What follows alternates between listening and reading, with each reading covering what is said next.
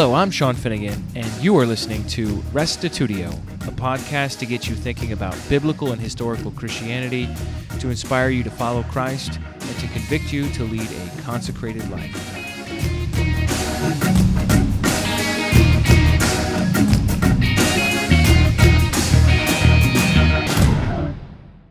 Apologetics, Part eight, More Evidence for the Resurrection. Because secular historians don't accept the inspiration of the Bible, they don't trust the Gospels as reliable witnesses about Jesus. Consequently, they've come up with various criteria of authenticity to sift the sayings and deeds recorded in the Gospels into historical and mythical categories. Last time we saw how Jesus' resurrection still passes with flying colors when employing such a skeptical approach. This time, we'll discuss another historical consideration under the able guidance of British scholar and author N T Wright. He enumerates seven mutations within Judaism that cry out for an explanation. In the end, history seems to have a hole in it about the size and shape of an actual resurrection. The most plausible explanation is, in fact, that God really did intervene in the middle of history and perform a miracle. If you would like to take this class for credit, please contact the Atlanta Bible College so you can register and do the necessary work for a grade. Here now is Apologetics Part eight, More Evidence for the Resurrection.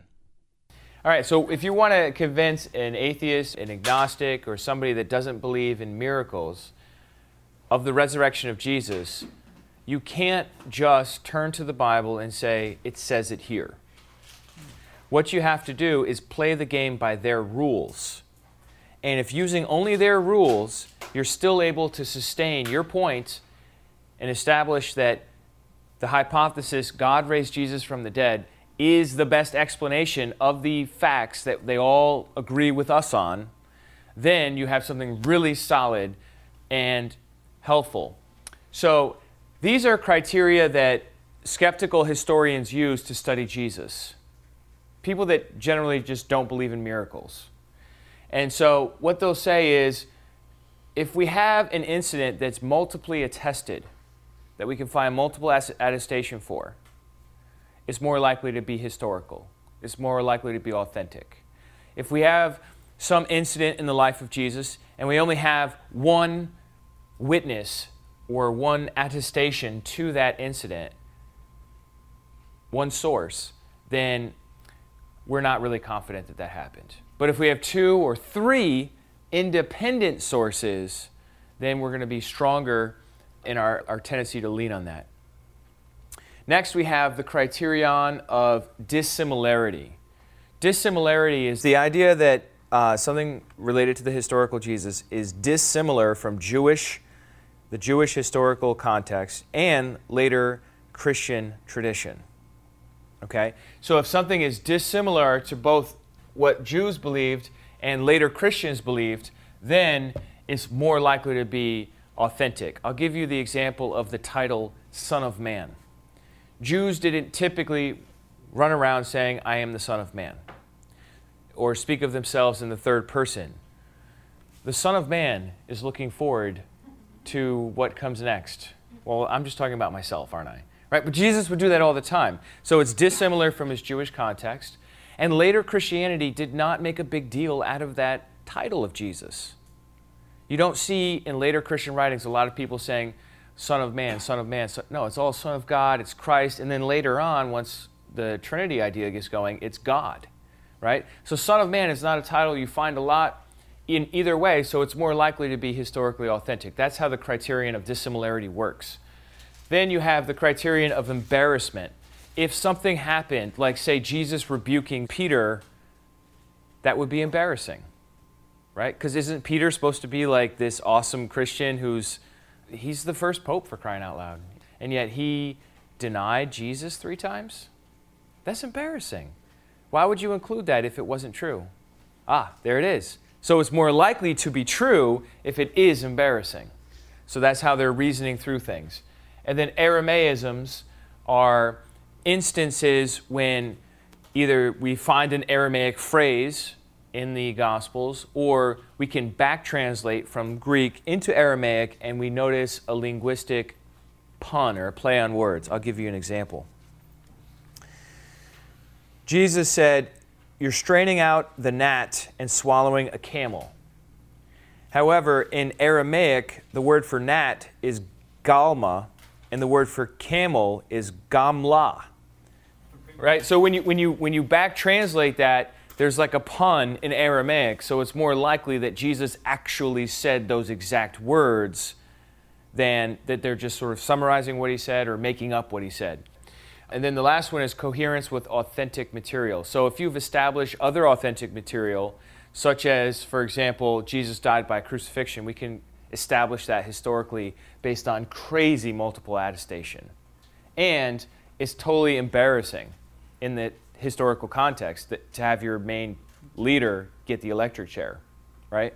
So um, that's well established. So other material that coheres with the idea that Jesus died by cru crucifixion, um, that would also be a reason to add that on. So basically what people do is they write Jesus books, Life of Jesus books, and they use these criteria and others similar to them, and they reconstruct the historical Jesus using the Gospels and picking out bits and pieces of the Gospels to put together an image of Jesus that they think is more likely to be genuine than the one we find in the Bible. Obviously, as Christians, this is not a game we play. But if we're going to try to prove the resurrection of Jesus to somebody, and these are their assumptions, this is their framework that they use already, we got, we're going to have to come onto their turf, play the game using their rules. And the funny thing is that when we do that, we get an actual resurrection of Jesus. And that's what Bill Craig was doing there. I don't know if you heard like some of these terms, like multiple attestation. Things that are earlier are more likely to be correct as well. Less likely to have legendary development and so on. So uh, I just want you to be aware of that. This is more of a advanced thing that you would learn in like a New Testament class, probably not in like a level one New Testament class, but more of a grad school New Testament class. But it's out there and it's something you need to be aware of. And it comes into play for this resurrection business. All right, Paula Fredriksen is a professor I had at Boston University. She is a uh, kind of like an agnostic Jew. She was a Catholic, but she converted to Judaism, and I don't think she believes in miracles. Coming from that perspective that she has, her view historically, as a historian, is that there are two indisputable facts, two facts that nobody could disagree with. And one is Jesus died by crucifixion, and the other is that none of Jesus' followers were crucified. So I think that's helpful that even from somebody that is coming at it from a very skeptical point of view, they're still willing to say that. All right, so now we come to N T Wright. N T Wright identifies seven mutations about belief in resurrection from before Christianity to after Christianity starts, okay? So, yeah, yeah. So I'll, I'll just give you an example. Jews tend to have lots of different beliefs about resurrection, okay? But after the Jesus movement begins and, you know, the whole resurrection events happen, right? Christians don't have a wide spectrum of belief about the resurrection. It's narrow, it's clear. Christians suddenly have, have confidence in one way of thinking about resurrection, whereas, and I'm talking about Christian Jews, right? Everybody's Jewish in this, in this context here. So like Pharisees had one view about resurrection, and then there might be multiple views within the Pharisees themselves. And then the Sadducees had a different view about resurrection. They didn't believe in it. That's why they were so Sadducee. And then you had Hellenistic Jews like Philo, who had a totally different Platonized view of resurrection, right? So you have all these different ideas, but within Christianity, once Christianity gets started, there's only one view about resurrection. It's not like Christians are disagreeing with each other about what resurrection is. Number two is that rather than resurrection being some sort of peripheral idea, okay, how many instances of resurrection do you find in the Old Testament? A couple. Just a few, right? There's not, there's not too many. You have it in Isaiah, you have it in Ezekiel, you have it in Daniel, Job. I mean, depending on how you interpret these passages, there you know might be some debate on that. But at most four or five times in the whole Old Testament. If you look up the word resurrection and you limit your search to the Old Testament, you know how many search finds you get? Zero. If you search for the word resurrection in the New Testament, you get forty-three. So resurrection, resurrection went from this idea that's kind of like, you know, it's, it's there, but it's not, it's not like the central focus, to becoming, yes, this is really important. Resurrection is significant for our belief system, right? So that's a mutation, right? It was not all that talked about, and now it's a main topic of conversation. That was the second mutation? Yeah. It was the first one that there were lots of... Yeah, so there, there, there's basically no spectrum of belief about the resurrection within Christianity. You know, Christians basically have one view of resurrection, whereas before that, in Judaism, you find multiple views of resurrection. Here, you have resurrection as a central belief instead of a peripheral belief. Number three is that there's debate as to what the resurrection body would be like among ancient Judaism, right? Within Christianity, the resurrection body is transformed physical body.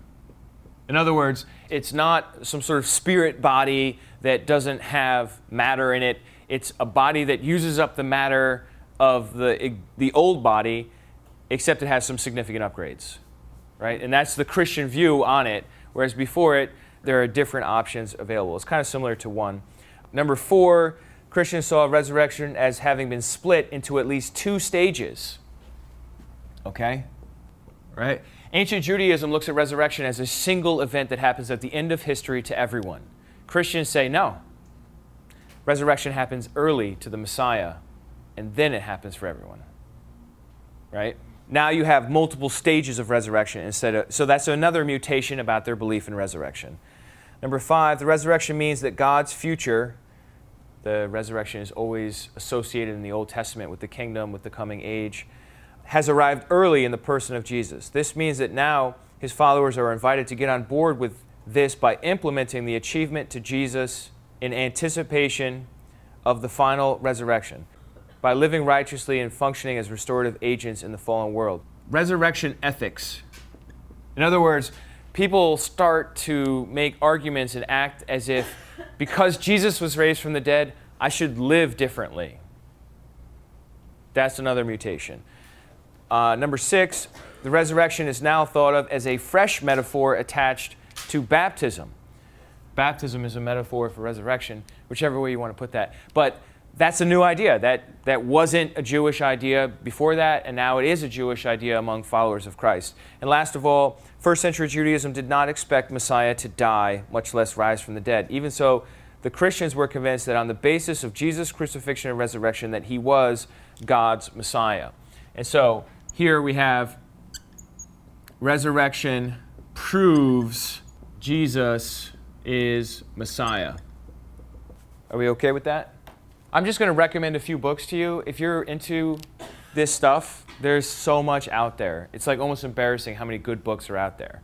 We have The Case for Christ, where a guy named Lee Strobel goes around and interviews a bunch of Bible-believing Christian scholars as to why they believe in Jesus. And some, especially certain parts of that book, are phenomenal on this. Other books by, I'll just list a few other scholars.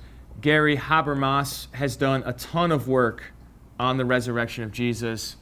Mike Licona, I think that's how you spell his name, has written books, Case for the Resurrection, for example. N T Wright, William Craig, those two both wrote books on the resurrection. Timothy Keller. Yeah, he's got a good book on reasons to believe in God, and he does some, some work on the resurrection there too. So what I want to do now, depending on how you all feel, is watch some N T Wright. All right, so I'm not, I'm not planning on showing you this entire video.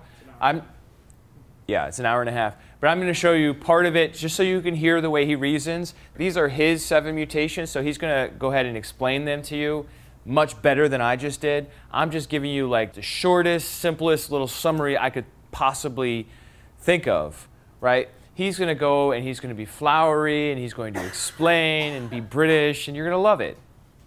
All right? So let's go ahead and give that a shot. I was in the House of Lords last Tuesday before setting off to come here in a debate which was started and wound up by the Lord Chancellor, which is one of the great offices of state in the British Parliament. And when the Lord Chancellor is on official duty, he wears some very splendid ancient robes which make him look like a figure from some century long past. And it was about twenty-five, thirty years ago, I guess, when Lord Hailsham was the Chancellor of, uh, of England, that one day he came out of his office in the House of Lords dressed in all his finery, and in the corridor, and there are many complex corridors around Parliament, he came face to face with a party of American tourists who were being shown around the place. And at the same time, behind the tourists, there opened another door, and a man emerged who was a member of Parliament by the name of Neil Martin, who was M P for Buckingham at the time, and he was a friend of Hailsham's.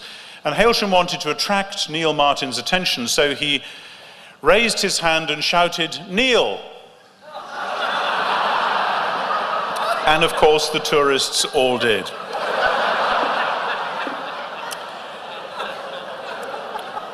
So you see the kind of reflections that an Englishman has coming from the House of Lords to address a bunch of Americans on a Friday evening in Roanoke. Thank you for your welcome. It's great to be here. Maggie and I are enjoying your wonderful hospitality.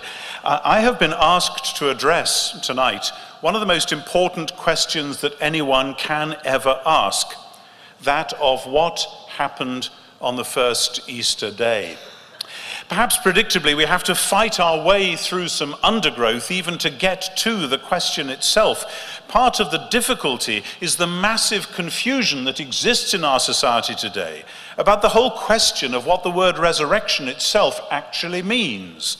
And that is part of the confusion about what death itself is, and about what we might be supposed to believe happens to people after their death.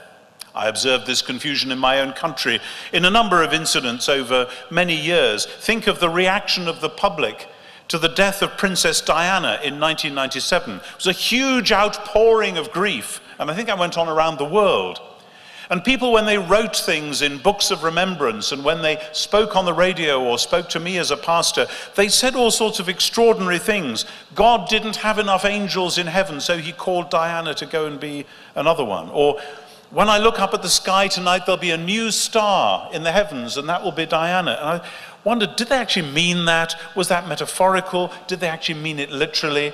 There's an enormous amount of confusion about death and what it means and what happens afterwards. And similar stories could be multiplied endlessly, and you will all have your own, I expect. And over in uh, this part of the world, I know that there are some people who report sightings of Elvis and that kind of thing.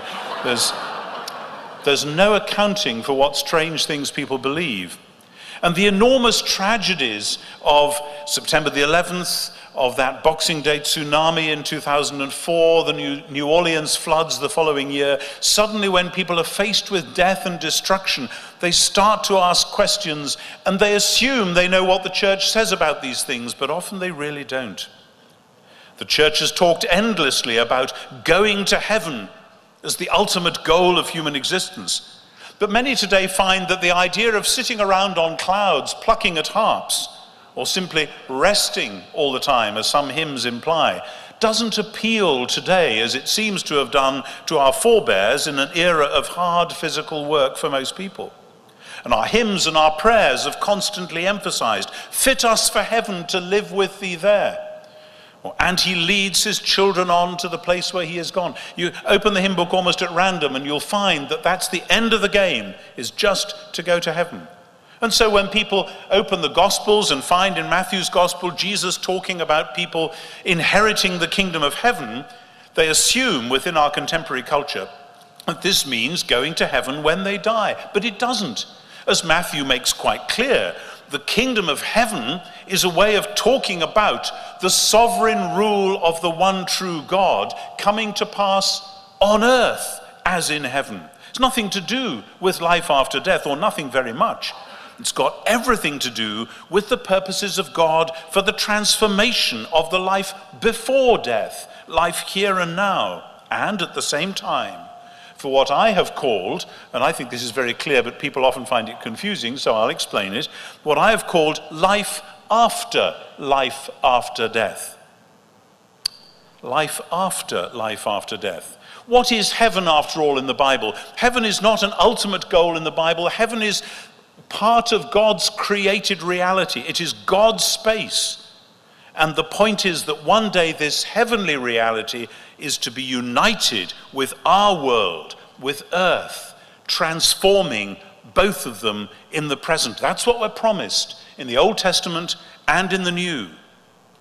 And if that is what we're promised, then the life that people will enjoy in that future world is not purely a heavenly existence. It's an existence in God's new heavens and new earth, joined together. A life, a bodily life, after whatever sort of life after death there may be. So how can we get our ideas sorted out? And how can we discover in the middle of all of this exactly what did happen three days after Jesus of Nazareth had been crucified? To get at this, I find it helpful to go back and ask, what did people in that world believe about death and what happened afterwards? Where did the early Christians' belief about life after death fit on the spectrum of what other people thought and believed? Now, I've set this out in much more length in my book called The Resurrection of the Son of God. It's the longest of the books that I've written that uh, Professor McDermott was mentioning. It's uh, just under eight hundred pages, I think, of text. And I have to tell you that when I gave it to my father, who was, I think, eighty-four at the time when it came out, he read it in three days flat, bless him. He's retired long since and has got nothing to do but read theology all day. What a wonderful life.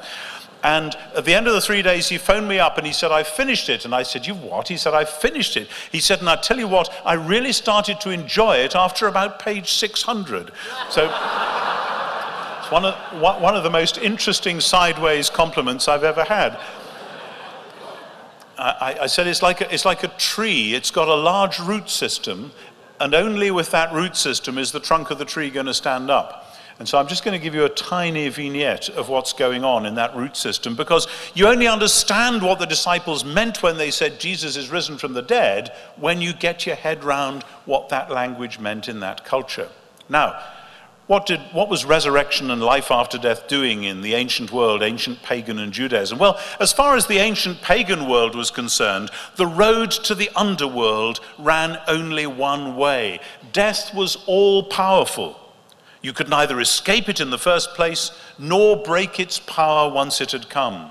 And everybody in the ancient pagan world knew there was in fact no answer to death. The ancient pagan world then divided into those who, like the shades in Homer, might have wanted to come back and get a new body, but knew that they weren't going to. And those who, like Plato's philosophers, didn't want a body again, because being a disembodied soul, getting rid of the body, was a much better option. Within that world, the word resurrection never meant life after death. Resurrection always referred to a new bodily life back in this world again, after whatever had happened to you immediately after death. Life after life after death. Now, the ancient pagans didn't believe that resurrection was possible. You know that story of the underworld, uh, going down to the underworld to find your lost bride, Eurydice, the lost bride, and Orpheus goes down to find her. And he's told that he's allowed to lead her back up from the underworld, but on one condition. While they're walking back up this long pathway, if he turns and looks to see his beloved again, then she'll be gone. So he goes down and he says, yes, okay, that's fine. And he's bringing her back. And halfway up this long path, his desire for his beloved gets the better of him. And he turns and he looks, and she's gone. And you see, it's a sad old myth, but it's a way of telling the story which says death is in fact a one-way street. We can imagine what it might be like for somebody to come back from the dead, but we know it doesn't happen. Actually, I found a poem recently which was a feminist retelling of that story, in which Eurydice all the way up was whispering sweet nothings to him to make him look back, because the last thing she wanted was a man in her life again.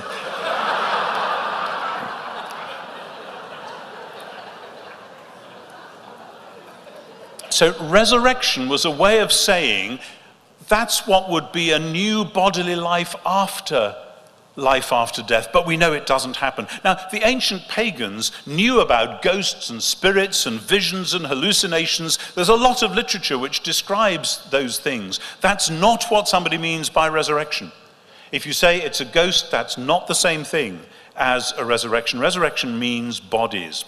What about the ancient Jewish world? Now, there's a spectrum of belief there too. Some Jews in the first century agreed with those pagans who denied any future life, especially a re-embodied one. The Sadducees, the first century Jewish aristocracy, are famous for taking this position. No future life, certainly not an embodied one.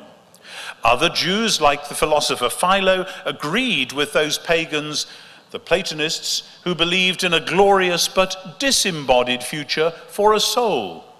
But most first century Jews, so it appears, believed in an eventual resurrection. That is, God would look after the soul after death until the time when God remade the whole world, when, of course, he would give his people new bodies to live within that new world, life after, life after death. That is the world within which early Christianity burst upon the scene as a new thing, and yet not entirely new. What did the early Christians believe about what happened after death? What, where, what, did, what was their future hope? Where does resurrection fit in? How does it work? The early Christians didn't just believe in life after death. You know, often today people talk about believing in heaven and hell as one of the key shibboleths of being a Christian. I should apologize, by the way, to the signer. I have no idea how you si- sign the word shibboleth, but I'm sure you're doing it really well. I... Madam, had I known you were going to be there, I would have given you a, a copy of the script, and I'm sorry. There we are. Heaven and hell, however, is just a rough and ready way of saying something which in the Bible is more complex and actually more interesting, because the early Christians don't talk much about what's going to happen immediately after they die. They talk more about the ultimate future when God's new world happens and people will be raised from the dead. When Jesus tells the brigand that he will join him in paradise next day, that very day, today you will be with me in paradise. Paradise cannot be the ultimate destination. Luke twenty-four makes it clear that Jesus three days later is raised from the dead. He hasn't stayed in that temporary holding place. When Jesus declares in John fourteen that there are many dwelling places in his Father's house, the word for a dwelling place in Greek doesn't refer to your ultimate home. It refers to a temporary wayside lodging where you go and stay en route for the final destination. The early Christians held firmly to a two-step belief about the future. First, death and what lies immediately beyond. Second, a new bodily existence in a newly remade world. Now, there's nothing remotely like this in paganism. This belief is as Jewish as you can get. But within this Jewish belief, there are seven, no fewer than seven, early Christian modifications, each of which crops up in a diverse range of Christian writers right across the first two centuries A D. And this is more important because what people believe about life after death tends to be very conservative. When you're faced with bereavement or grief, people lurch back for safety to what they have heard or learned from their families, from their traditions. But all the early Christians articulate a belief which in these seven ways is quite new. And this is the sharp point at which the historian has to ask, why? Why did they do it like this? Each of these, like everything I'm saying tonight, could be spelt out at much more length, and indeed is, in the big book to which I've already referred. So I'm just going to summarize them.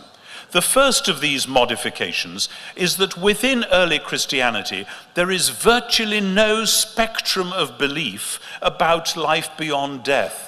There isn't a, a spectrum in which different people believe different things. Christianity looks to this extent like a variety of Pharisaic Judaism, not like Sadducees, not like Philo, certainly not like the pagans. The New Testament mentions some people who are muddled at this point, some who think the resurrection, the resurrection has already happened, but those muddles don't seem to have lasted very long. We have good evidence for early Christian debates on all sorts of topics, some of them fierce and sharply polarized, but virtually, virtual unanimity about resurrection. That's the first modification. The second modification is that in Second Temple Judaism, the Judaism of that period, resurrection is important, but it's not that important. Lots of lengthy Jewish works of the time never mention the question, let alone the answer. It's still difficult to find out what the Dead Sea Scrolls thought about resurrection or not. People believed in resurrection, but it wasn't at the center of their thoughts. But in early Christianity, resurrection has moved from the circumference to the center. You can't imagine Paul or John without it. Belief in bodily resurrection, interestingly, was one of the two things that the pagan doctor Galen in the second century knew about the Christians. So there's this funny group of people, and they, they, they, believe, they actually believe in resurrection. The other thing he knew about them, interestingly, was their remarkable sexual restraint. For them, resurrection was absolutely central. The third mutation within the Jewish worldview at this point has to do something with more organic about what resurrection actually means. In Judaism, nobody is very precise about what sort of a body people are going to have when they are raised from the dead. There's some confusion on that. You can affirm resurrection, but it's not clear whether it's a body exactly like this one, or whether it's going to be something utterly, as we would say, supernatural and glowing or luminous or whatever. But from the start within early Christianity, it is built in as part of a belief in resurrection that the new body, though it certainly will be a body in the sense of occupying physical space and time, will be a transformed body, a body whose material created from the old material will have new properties. Particularly, it will be incorruptible, incapable of decaying or dying. That's the third mutation within the Jewish view of resurrection. The fourth mutation is that resurrection as an event has split into two. First century Jews expected the resurrection as something that would happen to all God's people at the end of time. The early Christians agreed that that would happen, but they said that it had also happened in advance to one person, Jesus, in the middle of time. There's no precedent for that in Judaism. The fifth mutation is what, in dialogue with me, the scholar and writer Dominic Crossan called collaborative eschatology. That's a wonderfully heavy-handed, clunky term. But what does it mean? The early Christians believed that if resurrection had begun with Jesus and would be completed in the final great resurrection on the last day, they believed, therefore, that God had called them to work with him in the power of the Spirit in the present to implement the achievement of Jesus and thereby to anticipate the final resurrection, and to do this work in personal and political life, in mission and holiness. Collaborative eschatology, something which has already started to happen, God's new world, God's new creation, and God now collaborating with his people in taking that project forward. That's a new thing in Christianity. The sixth mutation is the different metaphorical use of the word resurrection. When the word resurrection is used metaphorically in Judaism, it refers to the restoration of Israel after exile, as in Ezekiel thirty-seven. But from the earliest days of Christianity, that meaning has more or less entirely disappeared, and in its place we have a new metaphorical meaning of Christianity to do with baptism as dying and rising with Christ, and a new life of strenuous ethical obedience enabled by the Holy Spirit, a life to which the believer is then committed. Now again, metaphorical usages like that don't just happen. Somebody has reflected on what those words now have to do, the jobs required. This is a new thing from within Judaism, but a new thing that no Jews until the early Christians had ever imagined. And the seventh and last mutation from within the Jewish resurrection belief was its association with messiahship. Nobody in Judaism had expected that the Messiah would die. so nobody imagined that the Messiah would rise from the dead. Yes, there are some Old Testament texts to which the Christians appeal, but it appears that nobody had read them in that way until the Christians came along. And this leads, you see, to a remarkable modification, not just of resurrection belief, but of messianic belief, which becomes rethought around Jesus and his death. No Jew with any first century regular understanding of messiahship could have imagined after his crucifixion that Jesus of Nazareth was indeed the Lord's anointed. But from very early on, the Christians said, Jesus is indeed the Messiah, precisely because of his resurrection. Let's just step aside from the argument for a moment, having got those seven, to make a hugely important point. You may not know it, but we have evidence of several other Jewish messianic or prophetic movements during the couple of centuries either side of Jesus' public career. Routinely, they ended with the death of the central figure. Members of the movement, always supposing they got away with their own skins, then faced a choice. If your leader is, is, has been killed, either give up the movement or get yourself another Messiah. Had the early Christians wanted to go the latter route, they had an obvious candidate, James, the brother of the Lord Jesus, who was a great and devout teacher. He was a central figure in the early Jerusalem church. For the first thirty years of Christianity, he was it. But nobody ever imagined that James might be the Messiah. Josephus, the Jewish historian, describes him rather contemptuously, but echoing the language that people must have used of him, as the brother of the so-called Messiah. Now, this means that we can already rule out some very common suggestions. Many have proposed that the early disciples were so overwhelmed with grief at Jesus' death that they picked up the idea of resurrection from their surrounding culture and clung onto that. Maybe he's been raised from the dead, maybe, maybe, and then finally persuading themselves it was true, and then going out and telling people that it was true. Some have suggested that the earliest Christians, the earliest Christians believed that after his death, Jesus had been exalted to heaven, and then they gradually started to speak about resurrection because of that. Or that they had a sense that they had to carry on his mission to bring in God's kingdom, and that that made them say he was raised from the dead. But would that make any sense? We can test it out with a little thought experiment. In A D seventy, forty years after Jesus' death, the Romans conquered Jerusalem and they led thousands of Jews captive back to Rome, back including the man they regarded as the king of the Jews, the leader of the Jewish revolt, a man called Simon Bar Giora. Simon was led into Rome at the back of Titus's triumphal procession, and at the end of the spectacle, as everyone knew was going to happen, the king, the rebel king, the leader of the enemy, was flogged and executed. Now, supposing we imagine a few Jewish revolutionaries, three days or three weeks afterwards, somehow they've managed to escape being killed themselves, and they're in hiding. And one says, you know, I think Simon really was the Messiah, and I think he still is. And the others are puzzled. Of course he isn't. The Romans got him. They killed him. That's what they do to people. If you want a Messiah, you better find another one. Ah, says the first, but I think he's been raised from the dead. What do you mean, his friends ask? He's dead and buried. Oh no, replies the first, I believe he's been exalted to heaven. The others look very puzzled. All the righteous martyrs, all those who have died for their faith, of course they're in heaven with God. Everybody knows that. The souls of the righteous are in the hands of God, and there shall no torment touch them. Famous Jewish text. That doesn't mean they've already been raised from the dead. It means they will be one day. Resurrection isn't something that happens to one person in the middle of history. No, replies the first, you don't understand. I've had a strong sense of God's love surrounding me. I've found God forgiving me for running away. I've felt my heart strangely warmed. What's more, last night I really thought that Simon was there with me. And the others interrupt and they're now angry. We can all have visions. Plenty of people dream about recently dead friends or family members. Sometimes that's very vivid. That doesn't mean they've been raised from the dead.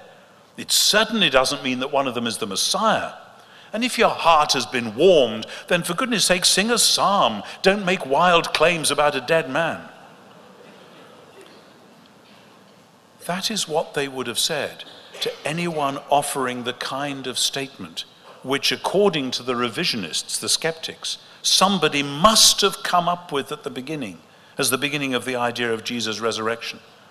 But this solution isn't just incredible, it's historically impossible. Had anyone said any of those things that revisionists have suggested, some such conversation as I've just given you would have ensued. A little bit of disciplined historical imagination is all it takes to blow away enormous piles of so-called historical criticism.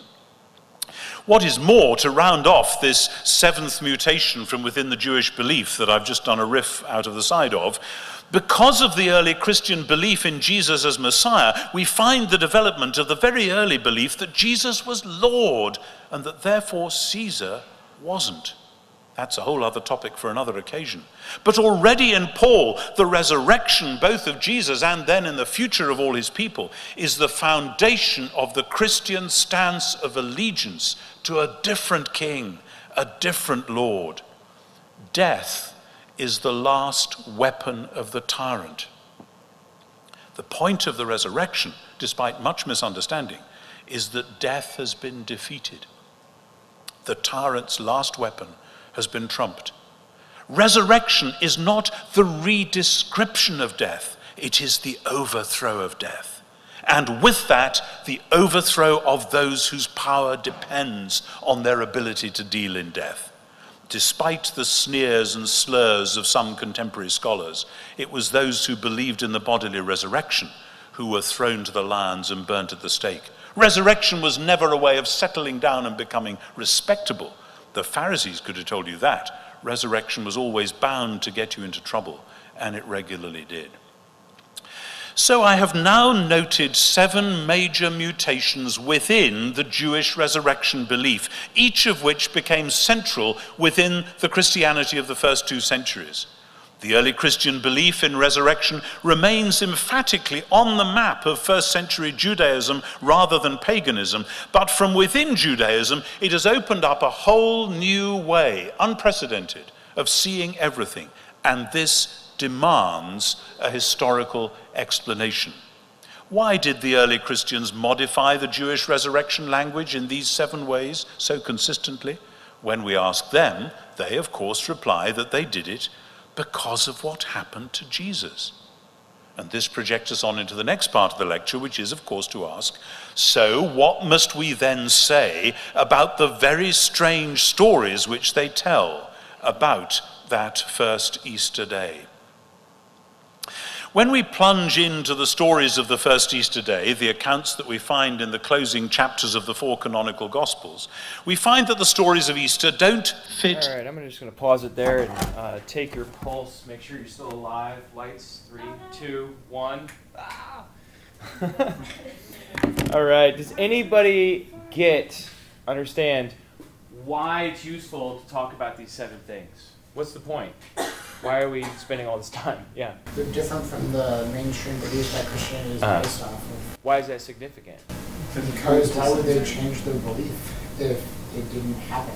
Ah, very good, Jesse. So if you have this huge shift in how people think about a subject, such as resurrection, you need some sort of historical explanation for it. What is the best historical explanation for a sevenfold mutation about bodily resurrection? That they saw a bodily resurrection. And because they saw one, it took all the different ideas that were out there away, and now they had a clear view that it was a central belief, a transformed physical body. Why do they think it was a transformed physical body? Because Jesus' body was out of the tomb, right? It was gone, and it was transformed. Right? It was different, but it was the same. Right? It used up the matter, but at the same time had some significant upgrades. Um, they they uh, start thinking of the resurrection in at least two stages, that there's the first resurrection of Christ, and then there's a resurrection for other people. And they start thinking that resurrection should somehow affect how they live, that somehow or other the age to come has opened up into our present, our present age such that we're able to live out the future now in the power of the Spirit, and that they start making converts And they're baptizing people and they're saying, you were buried with him in baptism. You participate in his death through baptism. And you're raised up to walk in the newness of life, as if you are raised to, to, walk in, to live a new life, just like he was raised. And then they constantly point to the resurrection as evidence that Jesus is the Messiah. Why are they doing all these things? Because they actually saw him. There was an actual, in other words, if you look at history and there's a huge hole, the shape of the resurrection of Jesus, the best hypothesis that explains the hole is that there was a resurrection of Jesus. Otherwise, you have to come up with an alternative theory. And what are some of those alternative theories?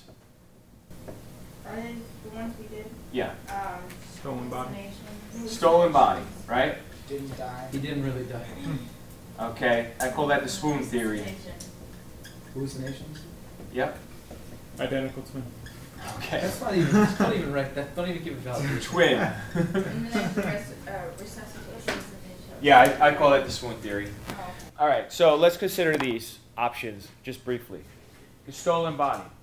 Why do you think it's not a good explanation that they just stole the body? Stolen, they would have found the body or the bone somewhere.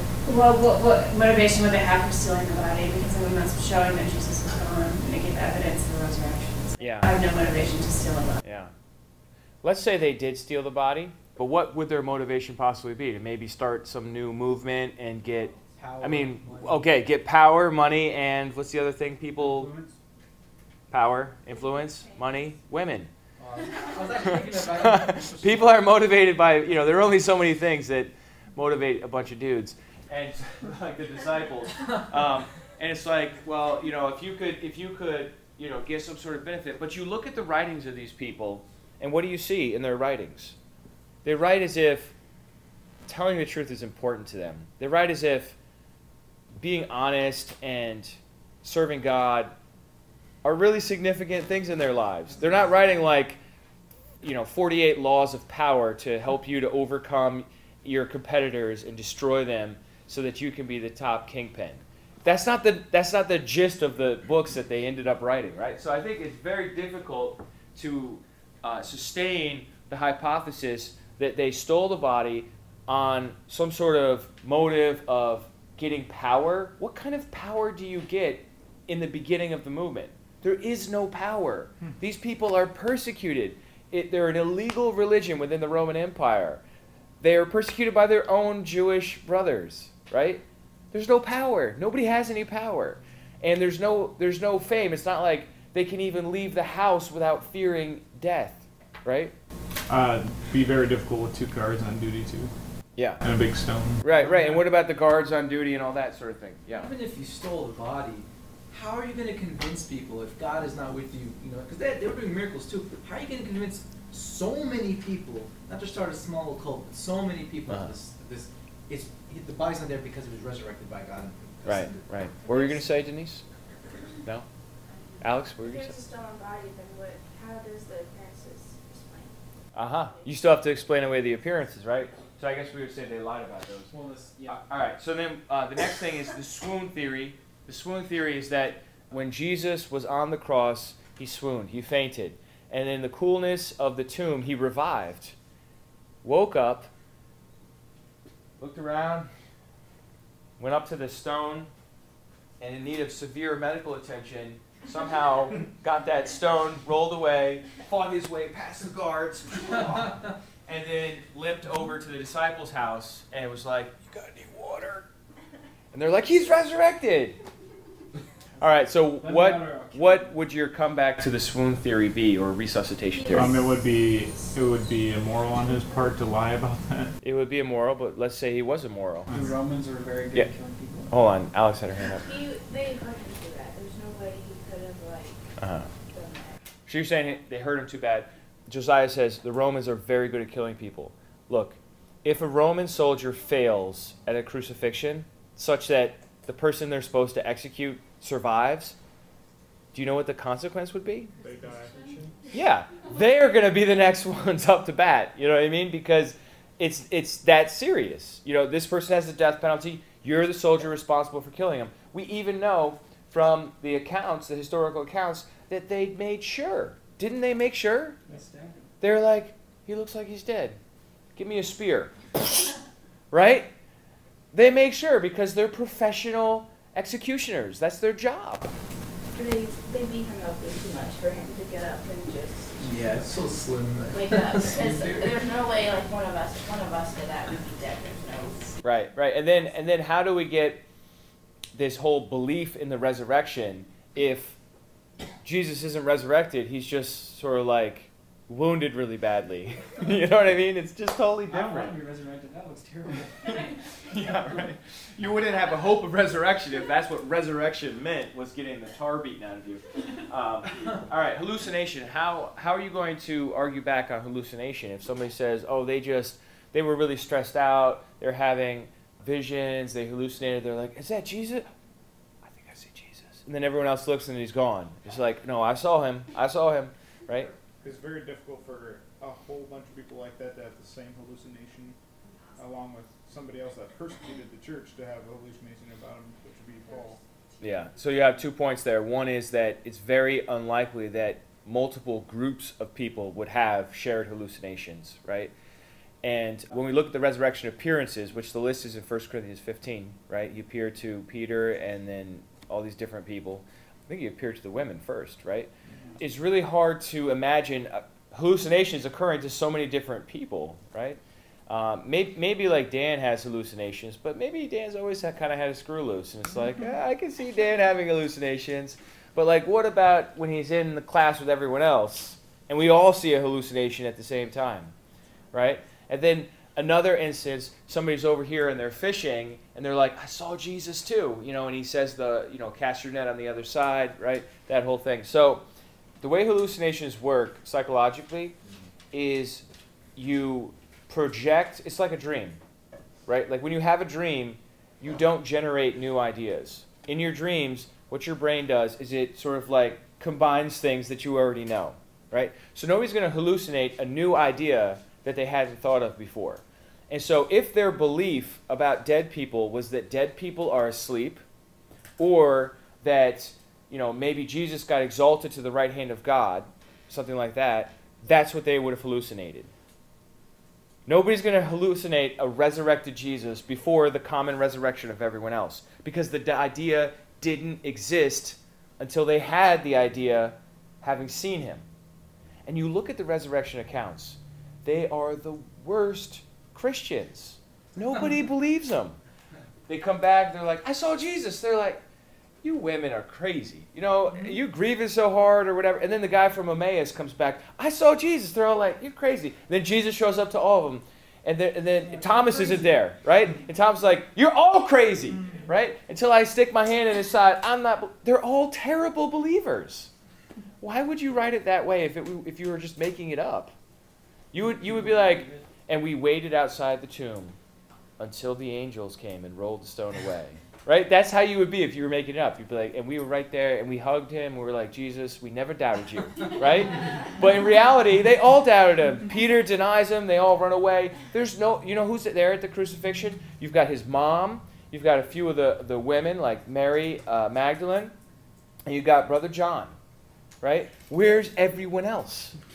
Where are the twelve? Right? Judas is out freaking out. Peter's out crying. Right? I mean, they're just, they're a total mess. Nobody believes the resurrection is going to happen. And then when it does, they're shocked.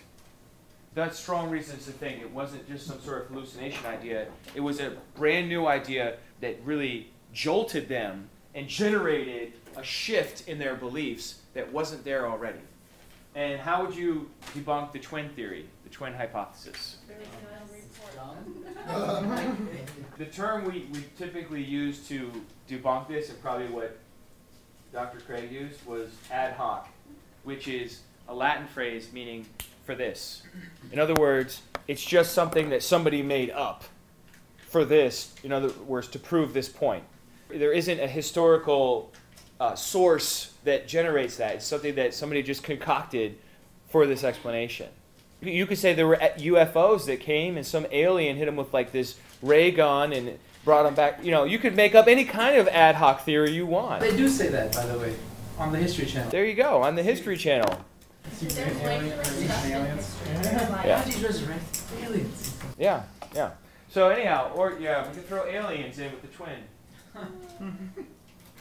Right? There can be any kind of theories that you concoct, make up, in order to explain something. Jesus was cloned. Jesus was cloned. There you go. Somebody had a time machine. Whatever. You can make up all kinds of things, but you have no sources backing that up. That's you making up things, right? And we have to make a difference, a distinction between when people make up stuff and when we're doing real history, okay? Um, so that's some stuff on this. Why do you think resurrection is so important? It's a, it's a key foundational part of our belief. Yeah. I want to say really two things about that. The first of which is that according to the Apostle Paul, basically our faith stands or falls on resurrection. This is First Corinthians fifteen thirteen. But if there is no resurrection of the dead, not even Christ has been raised. And if Christ has not been raised, then what? Preaching is vain. Our preaching is dumb. It's empty. It's futile. And your faith also is vain, empty, or futile, right? Look, if there's no resurrection, what are we doing here, people? Right? That's what Paul's saying in First Corinthians fifteen. And then he says it again. If Christ has not been raised, your faith is what? Worthless. And you're still in your sins. And why are we Christians if he's not raised from the dead, if he's still moldering away in some tomb somewhere, right? And so Christianity stands or falls on resurrection. Whether or not you believe the Bible is inspired by God is not a requirement for salvation. The gospel message is. Central to the gospel is the resurrection of Jesus. If Jesus is raised from the dead, but you, let's say you believe that, but you don't believe the rest of the, the Bible, or you, you have weird ideas about the rest of the Bible, but you still believe in the resurrection of Jesus, you still believe in the kingdom to come, you still believe he died for your sins, those three things, you're still probably going to be all right on Judgment Day because that's the gospel. You see what I'm saying? So it's a minimalist approach to talking to somebody about the faith. You don't have to worry about the talking donkey. Whatever. Do you believe he was raised from the dead? Because whether the, the donkey talked or there's some other explanation, whatever, that isn't significant for salvation, right? It might be significant for the book of Numbers, but it's not necessarily significant for salvation. Salvation is more streamlined, more limited, and it's all based on this resurrection thing. And so that's why I put resurrection before I get into the Bible. I know that Chad Meister puts the Bible and then resurrection as a higher step on the triangle. But I'm going to I'm gonna go in the opposite way. I'm going to be like, look, whether or not we can co- convince somebody of the whole Bible or not, which I think you can, totally, I would start with the resurrection. Always start with the resurrection if you're talking to a skeptic. I was going to say, uh, obviously, your approach would probably be more true because of, like, getting out to the Gentiles. I would say eighty percent of the Gentiles didn't know Jewish scripture. Like, they didn't know the story of the talking donkey before Paul came up to him and was like, hey, or Luke or whoever yeah. came up to him and was like, hey, this guy rose from the dead. And they were like, well, what about the talking donkey? They don't, they don't ask that question. Right. It's, wow, really? Let me, like, how do you know this? And look, just to be clear on the talking donkey subject, if there is a God, and he's powerful enough to make a universe, he could make a donkey talk, or a chipmunk, or this chair. He's God. You know what I'm saying? It's probably not that difficult for him to do. So, I don't really stress about the donkey. I was just using that as an illustration. Mm-hmm. You know what I mean? Anything, like, right. You don't have to teach about Gideon's fleece. Right, Gideon's fleece. Right, right, right, right, right. Yeah, just, right. Just look, this is the way I go about it. I say, look, if Jesus is raised from the dead, if, if you know, that's obviously a very unusual thing to happen because people die all the time and they don't rise three days later. They just don't do that. Dead people don't do that. They don't do it now and they didn't do it then. These were not stupid, superstitious people, right? They were doubters and skeptics until they saw Jesus raised from the dead, and even then they didn't believe. Even at the look, look at this. As late as uh, Jesus' ascension. Right? This is Matthew twenty-eight sixteen. The eleven disciples proceeded to Galilee to the mountain which Jesus had designated. When they saw him, they bowed to him, or they worshipped him. but some were doubtful. Look, even right till the very end, when Jesus is giving them the Great Commission, there's still some people that are doubting, right? The only explanation for why these people ended up believing this stuff is that it actually happened. Otherwise, how are we just going to get this Christian movement started? One other thing I wanted to mention, which, and N T Wright mentioned this, is that he talks about there were other messianic movements and prophetic movements, right? He mentions Simon Bar Giora, right? And uh, the revolution of sixty-six. Well, there was another revolution in one thirty-two, and it was Simon Bar Kokhba who was declared to be the Messiah at that time. Or there were other movements, Thutis or the Egyptian. Judas also yeah, yeah, that guy too. And there was that Samaritan guy as well. You know, there are these different Jewish messianic movements or prophetic, inspirational, charismatic leader movements that happen on either side of Christ. And every time one of these guys rises up and says, I'm going to lead the people, what do the Romans do? And every time, what do the followers of that dead Messiah do? Two things, N T Wright says. Go home or get a new Messiah. That's what everybody does. You don't make up a story about how he's raised from the dead. That's just weird, right? Unless it actually happened, and then it makes sense, right? So that's a little bit of the logic of resurrection. So let's go ahead and take our quiz and a break. If you enjoyed what you heard here, why not give Restitutio a five-star rating in iTunes or Stitcher? Doing so will help others find this podcast and inspire them to love God, follow Christ, and seek truth wherever it leads.